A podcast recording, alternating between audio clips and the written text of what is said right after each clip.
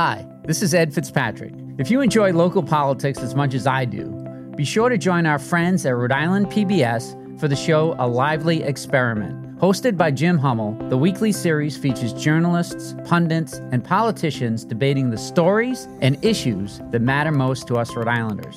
Tune in to A Lively Experiment and be part of the conversation. Fridays at 7 p.m. on Rhode Island PBS and wherever you get your podcasts.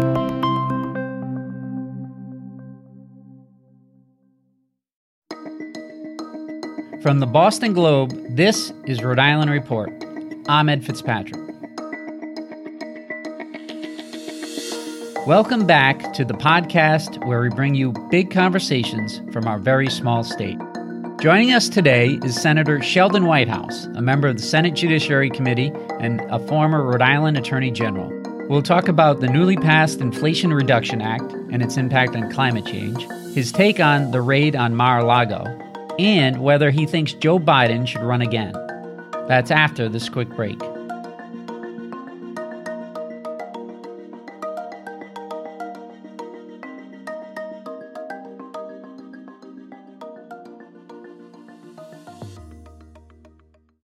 When you want to go beyond the headlines, let me recommend Rhode Island PBS Weekly. Rhode Island PBS Weekly is an award winning news magazine broadcast that gives you the full story, powered by investigative journalism and narrative storytelling. New episodes of Rhode Island PBS Weekly drop Sundays at 7:30 p.m. on Rhode Island PBS. Watch past episodes at ripbs.org slash weekly. That's ripbs.org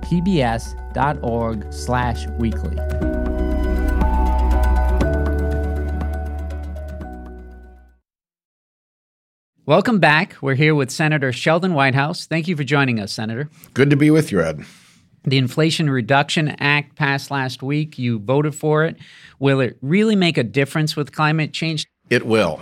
There's a lot left to be done, but I'm excited about it because it's the first time since I've been in the Senate that we've had a real win on climate. It has been nonstop frustration and this time, we've got a bill that will actually begin to reduce emissions in a measurable way.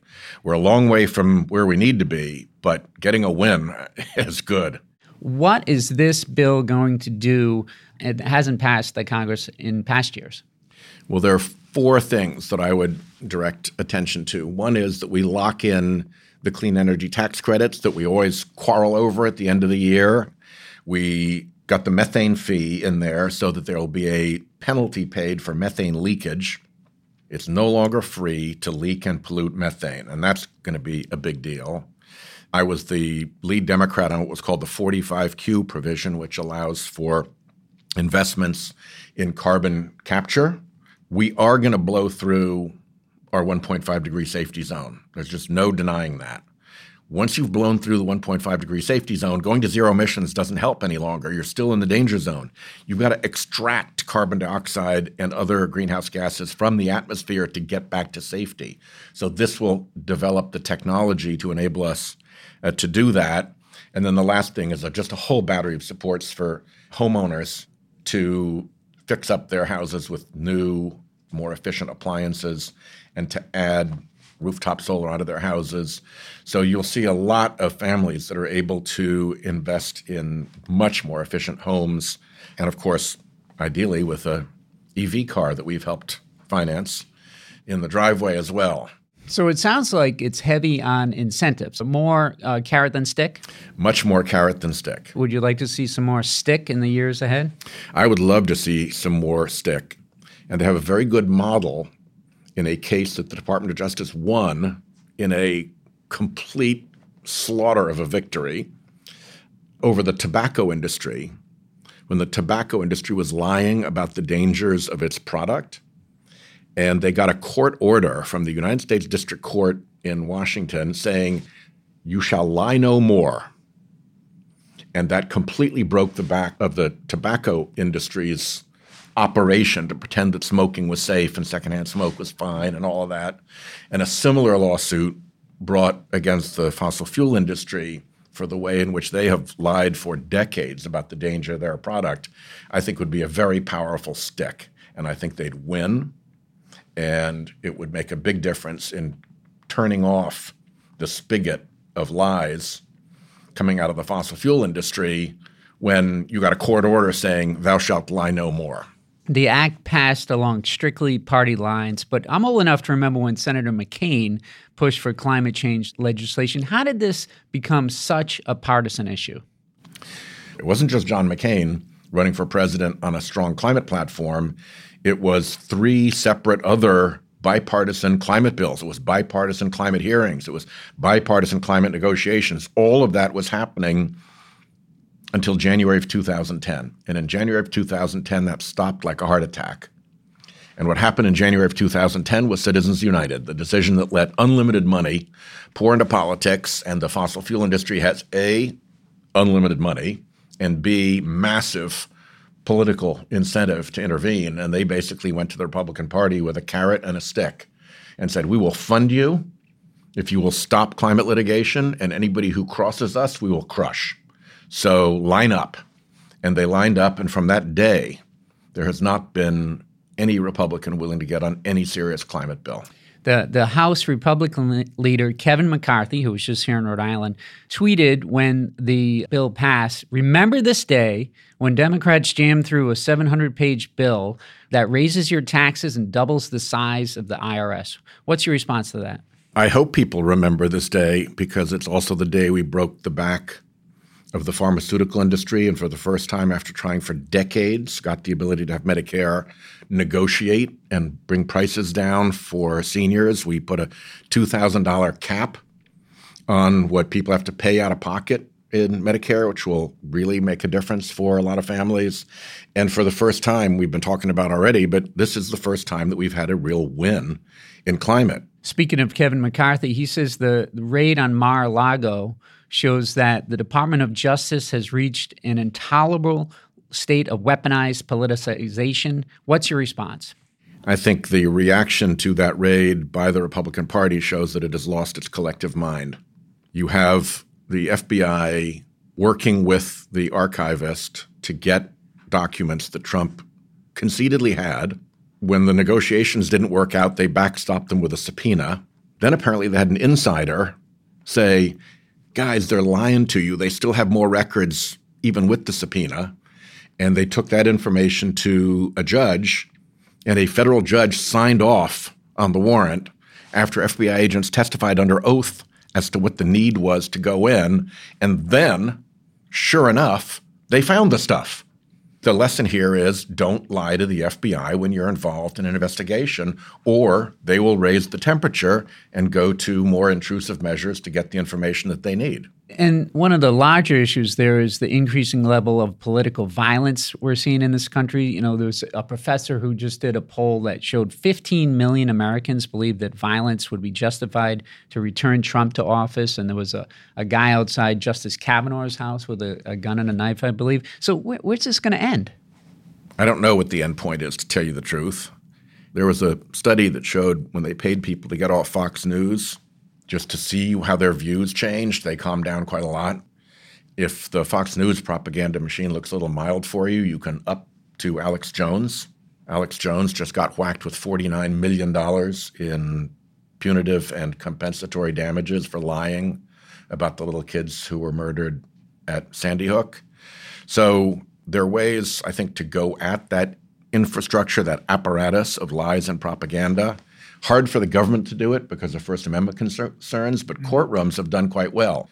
So I think there may be some corrections coming as cases come through the system that blow up the liars and make them accountable for the harm that they cause when they lie. And speaking of Justice Kavanaugh, you recently questioned FBI Director Christopher Wray about the FBI's investigation into the sexual misconduct allegations that emerged from Kavanaugh's confirmation process. What did you learn? Well, I finally got him to admit publicly in the hearing what we already knew to be the case from documents and interviews that we had done that when all of the tips about Kavanaugh came in to the FBI through the tip line, none got investigated. How many were there? How many tips? Thousands. Now, some of it is nonsense. You open up a tip line, you're going to get nonsense. But what they did was they screened out the Kavanaugh related stuff and just sent it over to the White House uninvestigated. Wray also admitted that uh, the only people they uh, interviewed in that investigation were people at the White House had given them permission. to interview. So the idea that this was an independent, complete, by the book FBI investigation got blown up uh, during the course of our long investigation, and Wray in the hearing had to admit it. Speaking of the Supreme Court, tell us about your proposal for term limits on justices. Have you introduced that bill? Yep. Chairman Johnson on the House side, we have filed the same bill. I've got other senators who are interested in this, so it's not going to be the final thing. We're going to continue to discuss and negotiate to get to an agreement on what the bill should look like. But I think the notion that we should put the court on a regular schedule of re upping new justices so that it comes regularly and you don't get this weird situation where Garland gets blocked because it's too near an election, supposedly, and in the very you know next election, suddenly even nearer to an election, Barrett's being shoved through.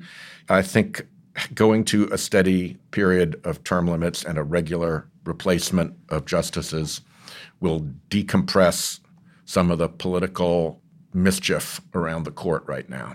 Yeah, and I hear you'd like to see a new process for Congress to reverse the court's decisions. How would that work? Look at the Dobbs case, the abortion case. If we had this law in place, once the Supreme Court undid this right belonging to American women, we would have an expedited period during which we could respond to that by passing a statutory right that replaced the constitutional right that they undid. And we couldn't be filibustered. So it wouldn't require 60 votes. It, Correct. It would, it would just be a simple majority? Yep. Interesting. What are the chances of those bills regarding the Supreme Court? What are the chances they'll pass?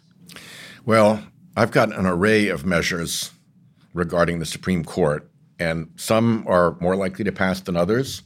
Asking the Supreme Court to follow ethics guidelines like members of Congress do and members of the executive branch do is something that has Republican support.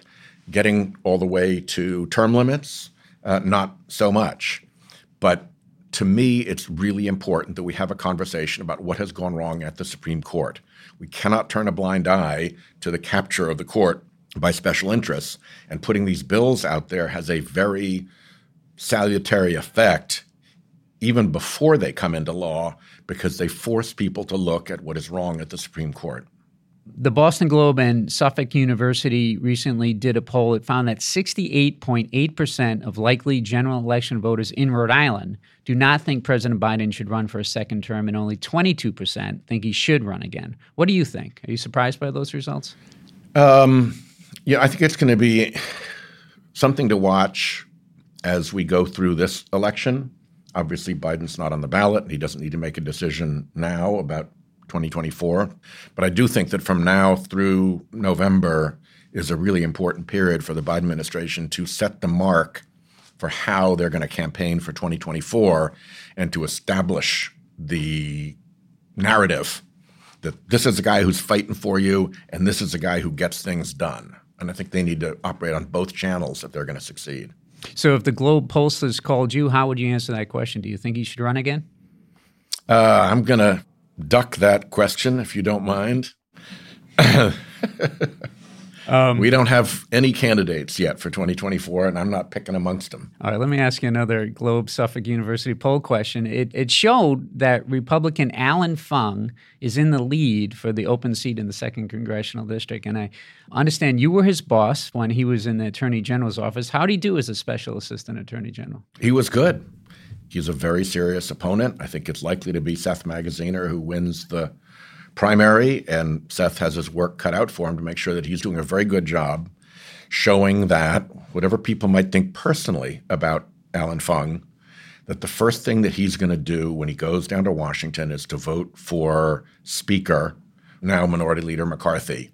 And all of that baggage that's going to come from that choice is going to be something Allan's going to have to defend, including their desire to strip out any abortion right in any state with federal legislation so that women across the country have their rights stripped away from them. Fung is presenting himself as a moderate Republican. He says he's not afraid to talk about the green economy and the blue economy, renewable energy. Do you think he'd be the a kind of John McCain uh, Republican, or would he join the Republican opposition to climate change? Well, it's hard to be a John McCain Republican if you're not in the Senate and if you're not John McCain. Once you're in the House, it's tribal, and the leadership make the calls, and you really have very little choice but to follow along and when you look at who is leading House Republicans, and you look at the Freedom Caucus, and you look at the kind of stuff that they're saying, it's just not a normal crowd right now. We've got an interesting race for treasurer, for lieutenant governor, for governor here in Rhode Island. Who are you voting for in those races? I will decide that when I go into the voting booth. All right, Senator Whitehouse, thank you for joining us today. Good to be with you, Ed. Thank you. Here are some more stories to check out this week in Globe, Rhode Island. One third of Rhode Island is now facing extreme drought, which has increased the risk of fires. I have a story with the details. A Newport fixture closed its doors on Sunday. My colleague Amanda Milkovits was there for the last day at Bishop's 4th Street Diner. And my colleague Brian Amaral makes ocean swell jelly from Irish sea moss with mixed results. For those stories and more, go to globe.com slash Rhode Island. That's globe.com slash Rhode Island. Rhode Island Report is a production of the Boston Globe. Today's episode was produced by Megan Hall, Carlos Munoz, and Scott Helman. Audio mixing and mastering by Marissa Ewing of Hemlock Creek Productions. Our music is from APM. I'm Ed Fitzpatrick. See you next week.